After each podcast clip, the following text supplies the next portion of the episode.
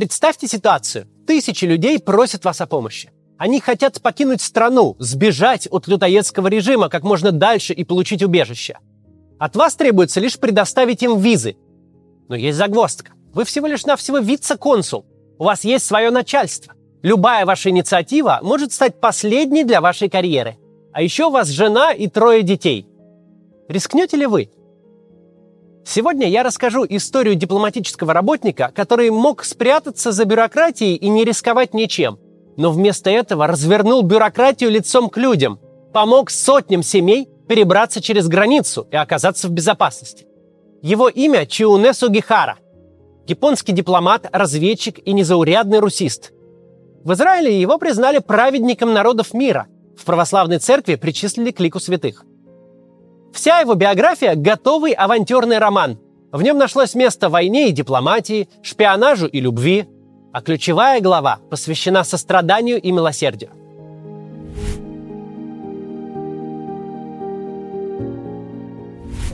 Жизнь Чиуне Сугихары с детства проходила в разъездах и путешествиях. Родился он в 1900 году в Японии – и первые годы провел в Корее, на тот момент японской колонии. Потом вернулся обратно и в 18 лет поступил в престижный токийский университет Васеда. Но уже через год юноша перевелся в китайский Харбин, чтобы стать одним из первых студентов нового учебного заведения – русско-японской школы. Школа работала в Китае под патронажем Министерства иностранных дел Японии. В совершенстве овладев русским языком, правда еще в дореволюционной орфографии, в начале 24 года Сугихара поступил на службу в японский МИД. В том же году Чиуне Сугихара становится Сергеем Павловичем. Сугихаре не раз приходилось совмещать профессию дипломата и разведчика, но в данном случае шпионские дела совершенно ни при чем. После Октябрьской революции в Карбине жили множество русских эмигрантов. Там молодой японец влюбился в белую эмигрантку Клавдию Аполлонову и принял православие, чтобы на ней жениться. Сергей – это имя э, Чиуне Сугихары при крещении, а отчество Павлович ему дал настоятель местной церкви, отец Павел. В Харбине в 26 году Сугихара готовит для Токио грандиозный 600-страничный доклад об экономике СССР. Работа получает высокую оценку. Японский МИД даже печатает тираж для внутреннего пользования. Шесть лет спустя, в 1932 году, Япония оккупирует Маньчжурию, регион на северо-востоке Китая. Харбин становится одним из крупнейших городов прояпонского государства Маньчжоу-го. У Сугихары прибавляется работы. Формально он становится кем-то вроде заместителя министра иностранных дел при марионеточном режиме. Но фактически, конечно, продолжает служить Японии. В новом статусе Сугихара расследует деятельность контрабандистов, вербует агентов и приобретает у информаторов секретные сведения. Он также участвует в переговорах о судьбе китайской восточной железной дороги, которая до 1935 года была в собственности у Советского Союза. При участии Сугихары Маньчжоу Го выкупает дорогу, причем с большой выгодой для японской страны. В течение 11 лет Сугихара был женат на русской девушке, и все это время он принимал у себя белоэмигрантов, которые искали у русскоязычного дипломата помощи и заступничества. Но жена белоэмигрантка стала препятствием на карьерном пути Сугихары, ведь ее близкие родственники сражались в гражданскую войну против большевиков – и когда Сугихара получил возможность отправиться на работу в японское консульство в Петропавловске-Камчатском, он выбрал развестись и жениться вторым браком на японке Юкику Кикучи. С первой женой Сугихара сохранил добрые отношения, детей у них не было. Дипломат едет на полгода на советский Дальний Восток. Затем короткий выезд в Токио, откуда он должен был перебраться на работу в японское посольство в Москве – но в начале 1937 года Народный комиссариат иностранных дел припомнил Сугихари и то, как он сбил цену на китайскую железную дорогу аж на миллион долларов, и все его многочисленные деловые, гуманитарные и личные связи с белой эмиграцией. И в Москву дипломаты не пустили. Был большой скандал. Заместитель наркома иностранных дел Борис Стаманяков говорил тогда с возмущением. Деятельность Сугихары в Маньчжурии была ненормальна, незаконна и недопустима. Мы можем только удивляться, что японское правительство настаивает на пребывании в нашей стране лица, занимавшегося антисоветской деятельностью. Иронично, что японское начальство, напротив, подозревало тогда Сугихару в излишнем русофильстве и симпатиях к СССР. Иронично и то, что с помощью виз тысячи жизней спасет тот, кому самому в визе отказали. Получив от Москвы вместо въездной визы гневную отповедь, Чиуне Сугихара направляется в Хельсинки, где, как специалист по России, Опять начинает налаживать связи с русскими иммигрантами. В столице Финляндии он проработал два года, а затем переехал в Каунас, на тот момент столицу еще независимой Литвы. Главное дело своей жизни он совершит именно в Каунасе.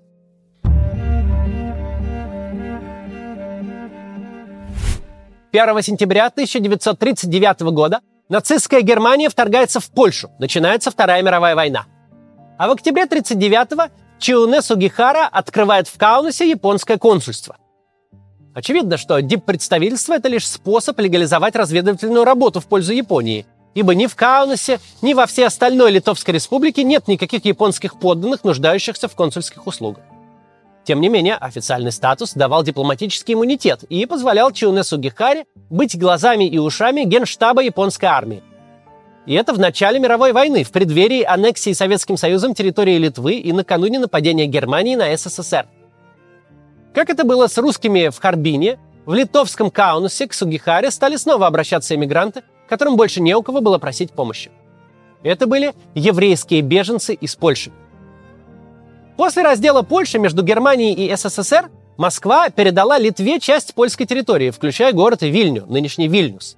А Литва при этом Советской Республикой еще не стала. Около 20 тысяч евреев смогли воспользоваться открывшейся возможностью и перебрались из Польши в Литву, тем самым спасая себя от нацистских оккупантов. Некоторые из беженцев уже тогда понимали, что пересидеть всю войну в Литве не получится. Кто-то ждал, что немцы пойдут дальше на восток и вслед за Польшей захватят и Литву, кто-то верно догадывался, что Литва отойдет не к Германии, а к Советскому Союзу. Но и сталинский СССР – это отнюдь не лучшее место для жизни, если ты бывший польский гражданин и верующий иудей. Польских панов и активных членов любых религиозных общин, в том числе и иудейских, в СССР, мягко говоря, не любили. К тому же получение советского паспорта при всех сопутствующих рисках все равно не давало надежной защиты от немцев. Как мы уже сейчас знаем, совсем скоро, в июне 1941 года, Вермахт оккупирует всю Литву буквально за неделю. Каунас и Вильнюс пали уже на второй и третий день Великой Отечественной войны.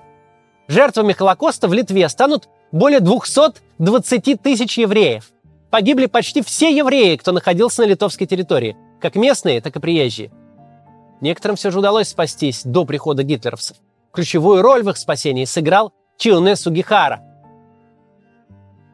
Осенью 1939 года тысячи евреев бежали из Польши в Литву. И здесь они получили вовсе не спасение, а лишь короткую отсрочку, чтобы найти способ вырваться с континента, который Адольф Гитлер вознамерился полностью очистить от евреев. Но куда им бежать? Великобритания установила смехотворно маленькие квоты для желающих перебраться в Палестину, которая тогда была под британским контролем.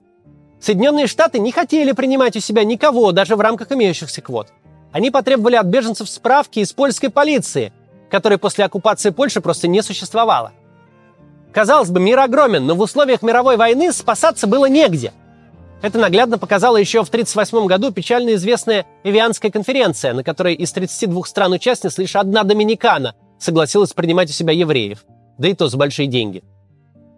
Тысячи еврейских беженцев, застрявших в Литве, ищут хоть какую-то возможность вырваться из захваченной войной Европы – Литовское правительство пытается им помочь, но тщетно. Даже с литовскими документами польских евреев никто не хочет к себе пускать. А в июне 40 -го года Литву занимают советские войска. Нужно было уезжать, и уезжать немедленно. Наконец обнаруживается лазейка.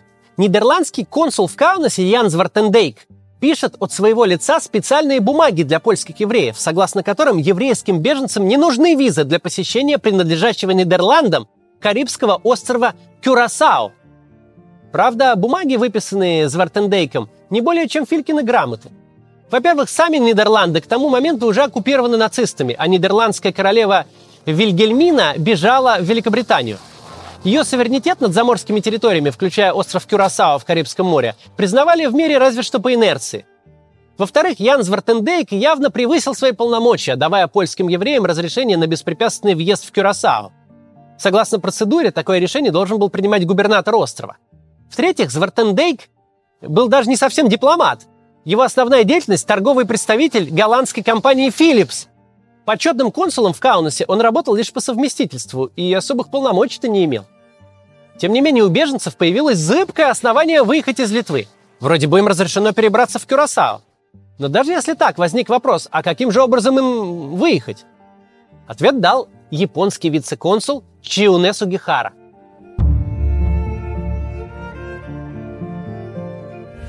У забора моего дома образовалась огромная толпа людей, которые оказались беженцами, прибывшими через Вильно из разных районов Польши. Толпы с каждым днем возрастали. Они просили со слезами в глазах выдать им японские визы для проезда через Японию на другие континенты. Так, спустя годы, Чиуне Сугихара вспомнит жаркие дни лета 40 -го года. Положение самого Сугихары было шатким. Из-за особенностей японской бюрократии он изначально представлял свою страну в Литве не как консул, а как вице-консул, хотя других японских дипломатов в Литве не было. Затем Литва перестала быть самостоятельным государством, став Советской Республикой. Японскому вице-консулу надлежало в короткие сроки покинуть страну. Однако Сугихару настолько впечатлило бедственное положение людей, что он пошел на переговоры с советским спецслужбистом и дипломатом Владимиром Диконозовым. Тот как раз курировал советскую оккупацию Литвы. На переговорах, в курсе которых были лично Сталин, Молотов и Берия, выработали сложную схему. Советский Союз предоставит еврейским беженцам право проследовать по Транссибирской магистрали до Владивостока. Оттуда беженцы смогут доплыть до Японии, а уже из Японии до своего окончательного места назначения. Принципиальные условия советской страны у беженцев должна быть не только псевдовиза в Кюрасао, но и японская транзитная виза. При этом все догадывались, что никто в действительности до Кюрасао не доберется. Вилами на воде писанное разрешение на въезд в нидерландскую заморскую территорию, выписанное представителем Филлипса от имени государства, которое оккупировано, это лишь необходимое звено в бюрократической цепочке. Наверняка давние зрители канала слышали о фонде «Городские проекты», который я создал вместе с Ильей Варламовым. Так вот, у городских проектов есть дочерний фонд «Внимание», который занимается восстановлением культурного наследия. В прошлом году фонд провел противоаварийные работы в усадьбе Пущино на Оке. Там обвалилась крыша. Реставрируют дома не только в Москве и Санкт-Петербурге, но и в других городах России. Фонд возвращает зданиям исторический облик, какими они задумывались их архитекторами. Возвращают исторические двери и окна, восстанавливают витражи, плитку в парадных а, и даже перила – Зачастую все это происходит при участии и за счет самих жильцов, которые оставляют заявку на сайте фонда и защищают дом от варварского ремонта ЖКХ. Другие проекты выполняются за счет пожертвований. Почему это важно? Архитектура – это такое же искусство, как живопись или скульптура. И если за шедеврами живописи ухаживают в музеях, то шедевры архитектуры буквально у нас на глазах превращаются в руины. И процесс этот довольно быстрый. Здания не будут ждать, пока в стране наступят лучшие условия, они просто перестанут существовать, а вместе с ними пропадет и часть нашего культурного наследия. Вы можете помочь его сохранить. Фонд внимания нуждается в пожертвованиях. Есть несколько опций – Первое, вы можете выбрать один из активных проектов и жертвовать именно на него. Вторая опция – просто поддержать фонд, и тогда он сам распределит ваши средства между проектами. И третья – оформить подписку на регулярное пожертвование. Это позволит фонду планировать свою деятельность на месяцы вперед. Ссылку я оставлю в описании. Недавно Илья Варламов сделал отличный ролик про работу фонда. Посмотрите его, если еще не видели. Получилось так. СССР готов дать советские транзитные визы тем беженцам, у кого есть японские транзитные визы. А чтобы их выдать Сугихаре, нужно было какое-то формальное обоснование. И он согласился на свой страх и риск таковым признать фиктивное намерение беженцев проследовать через Японию на Кюрасао. Он прекрасно понимал, чего же на самом деле стоят бумаги, оформленные продавцом электроприборов из уже оккупированных нацистами Нидерландов. Но тем не менее, Сугихара начал выдавать визы – Спасением людей Чиуне Сугихара занимался в инициативном порядке. Начальство в Токио таких инициатив не запрещало, но и не поощряло. Но стоит помнить, что Япония – это, на минуточку, союзница нацистской Германии. Вот-вот будет подписан новый пакт в Берлине. Да, в самой Японии государственный расизм не был направлен против евреев, но мировое еврейство было врагом номер один для ключевого японского союзника – Гитлера – Инструкции из Токио относительно евреев были двойственными, и уже от самого Чионе Сугихары зависело, как именно их трактовать. Как обычно действуют чиновники в такой ситуации? Они не берут на себя лишней ответственности. Ничего не предпринимают, никаких действий, ничего не подписывают. Руководствуются принципом человека в футляре. Ах, как бы что не вышло. Но Сугихара не был среднестатистическим чиновником. Он не боялся лишний раз подставиться. Наоборот, увидев, что есть узкая бюрократическая лазейка, он запихнул в нее лом, чтобы превратить лазейку в ворота для тысяч людей. 9 июля 40 года Чуне Сугихара выдает первые транзитные визы. А 26 июля начинает уже пачками выписывать документы для беженцев. Инструкция требует удостовериться, что у получателя японской транзитной визы есть при себе достаточно денег, чтобы он не задержался в Японии и продолжил свой путь. Но дипломат не стал цепляться за эту норму. Его задача как можно скорее выдать как можно больше виз, чтобы люди уже выбрались из Европы, где их рано или поздно достанут нацисты. А дальше уж будь что будет. Выдача документов становится едва ли не единственным занятием Сугихары. Спит он пару часов в сутки, не успевает есть. Все время выписывает визы. Дипломату помогает жена. 28 августа японское диппредставительство в Литве упраздняется. Но даже закрыв консульство в Каунасе и освободив здание, супруги Сугихара не спешат с отъездом и продолжают выписывать визы в гостиничном номере. Только 4 сентября Сугихара и его семья садятся на поезд в Берлин. Существует красивая легенда, что даже в купе вагона Сугихара до последней минуты продолжал подписывать визы, а когда поезд тронулся, он якобы бросил стоящим на перроне людям копию своей дипломатической печати. В действительности такого не было, но основание этой легенды есть. После отъезда Сугихара местные еврейские подпольщики сделали еще сотни поддельных виз, якобы от имени японского дипломата.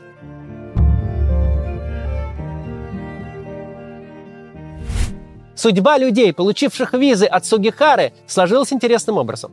Во время транзита через СССР они оказались в руках двух самых могущественных советских организаций. Первая – НКВД, а вторая – Интурист. Всесоюзная туристическая госкомпания «Интурист», у которой в условиях войны почти не осталось клиентуры, еще с 1939 года лоббировала вопрос транзита беженцев от нацизма через советскую территорию. Упомянутый ранее Деканозов писал об этом наркому иностранных дел Вячеславу Молотову еще даже до встречи с Сугихарой но поначалу убедить Молотова не удавалось. Заполучив же, наконец, долгожданных клиентов в лице еврейских беженцев из Каунаса, интурист сразу взял в оборот и потребовал с каждого по 200 долларов. Людям деваться было некуда, пришлось нелегально доставать доллары в Каунасе и платить советской стране, которая как раз нуждалась в твердой валюте. Чтобы все это не выглядело как откровенный грабеж, интурист полученные средства стал отрабатывать, устроив клиентам настоящую культурную программу – Три дня их содержали в лучших гостиницах Москвы, водили в Большой театр и в Мавзолей. Можете себе представить, какое впечатление на раввинов, ортодоксальных евреев и учеников еврейских религиозных школ произвела мумия Ленина. Для правоверных евреев с их строгими погребальными ритуалами выставленный на показ забальзамированный труп – это просто ужас ужасный. На Дальнем Востоке беженцам показали Биробиджан, столицу недавно образованной еврейской автономной области – Сейчас в память об этом на Биробиджанском вокзале висит мемориальная доска. На всем пути от Москвы до Владивостока беженцев не только развлекали работники интуристы, но и вербовали сотрудники НКВД. Они надеялись таким образом получить агентуру, которая со временем разъедется по всему земному шару. Во Владивостоке, где беженцы пересаживались на теплоходы до Японии, в то время работал другой японский дипломат, учившийся вместе с Сугихарой, Сабуро Ней.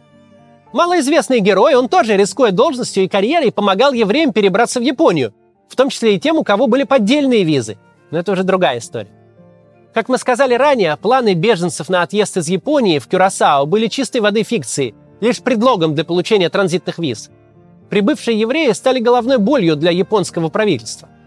Многих переселили в оккупированный японцами Шанхай, где было образовано шанхайское гетто – Впрочем, это было гетто не в нацистском, а скорее в исконном понимании этого слова, район компактного проживания евреев.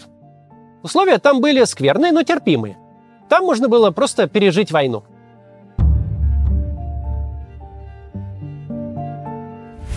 Скольких людей смог спасти Чиунесу Гихара? Историки дают разные оценки. 4 февраля 1941 года японский МИД отправил Сугихаре запрос, сколько же виз он выдал в Каунусе в июле-августе 40-го. В ответ Сугихара предоставил начальству список на 2139 имен. Скорее всего, он не полный. Спасенных, вероятно, было всего около двух с половиной тысяч. Сейчас список Сугихары – одна из важнейших реликвий в современной японской истории.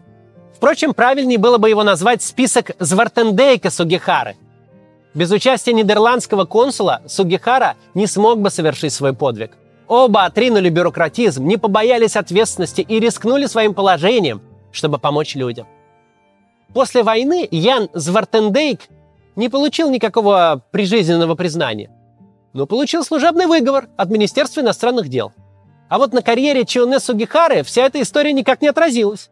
Ведь, строго говоря, напрямую он должностных инструкций-то не нарушил, но изыскивал способы их обходить или трактовать в пользу ищущих помощи людей. Осенью 40 года Сугихара выехал из Каунаса в Берлин, а оттуда в Кёнигсберг. Там он сделал весьма точный прогноз для японского генштаба. Германия нападет на Советский Союз где-то в середине июня 41 года. Кстати, вот уникальные фотографии из оккупированной Праги, где Сугихара тоже успел немного поработать. На э, воротах парка табличка, где по-немецки написано «Евреям не входить».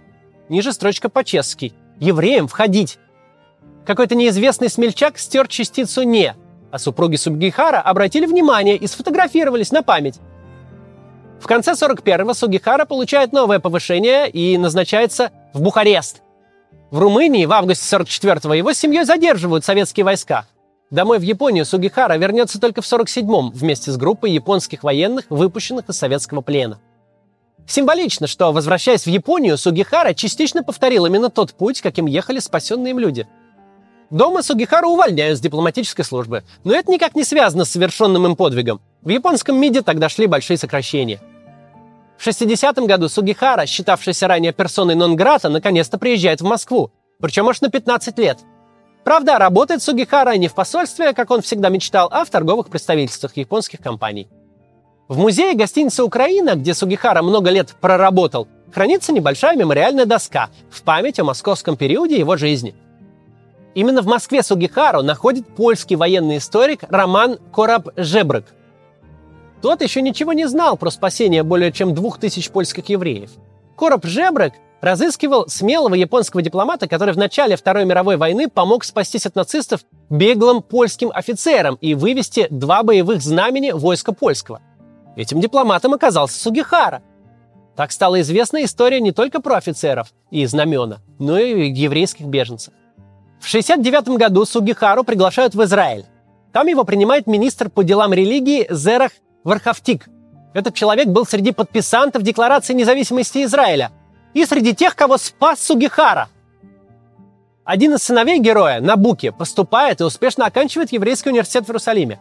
В 1984 году израильский мемориальный и исследовательский центр Яд Вашем присваивает Сугихаре звание «Праведник народов мира». Девиз этой награды «Кто спасает одну жизнь, тот спасает весь мир». Сугихара же сделал гораздо больше. Сейчас по всему миру от 40 до 100 тысяч потомков спасенных им людей – к сожалению, по состоянию здоровья Сугихара не смог принять награду лично. Спустя два года, в 86 году, его не стало. А коллега Сугихары, Ян Звартендейк, был признан праведником народов мира уже только посмертно в 1997 году. Улицы, площади, мемориальные доски и памятники Сугихары сейчас есть и в Японии, и в Литве, и в Израиле, и в Соединенных Штатах, и в Беларуси, и в России – Здание бывшего японского консульства в Каунасе ныне действует как музей его имени. А 2020 год был объявлен в Литве годом Чуне Сугихары. Однако Сугихара и его менее известный соотечественник Сабуро Ней, а также голландец Звартендейк – это далеко не все дипломаты, кто спасал евреев в годы Холокоста. Кто ради этого обходил запреты и нарушал инструкции. Кто рисковал и даже жертвовал всей своей карьерой. Их было гораздо больше. Таким был швед Рауль Валенберг – или швейцарец Карл Лоутс, турок Салахадин Улькмен, китаец Хэ Фэншань, португалец Аристидиш де Соуза Мендеш, чилиец Самуэль Дель Кампо. И многие другие по всему миру. Таких дипломатов были десятки. В годы Холокоста они спасли сотни тысяч людей. И если считать их потомков, то жизни дипломатам обязаны миллионы. Даже те, кого погнали со службы за превышение полномочий и мнимое покушение на национальные интересы, и они со временем стали для своих стран настоящими героями. Их дела должны служить примером для всех современных дипломатических работников, от решений которых зависит свобода и жизнь людей, ищущих спасения от людоедских режимов и от войн. До завтра. Я был один. Я женился, и нас стало двое. У нас родились пять детей, и все они тоже женились. Нас стало двенадцать. А потом у нас появилось 25 внуков. В нашей семье сейчас 37 человек. И все благодаря одной визе, которую выдал господин Сугихара.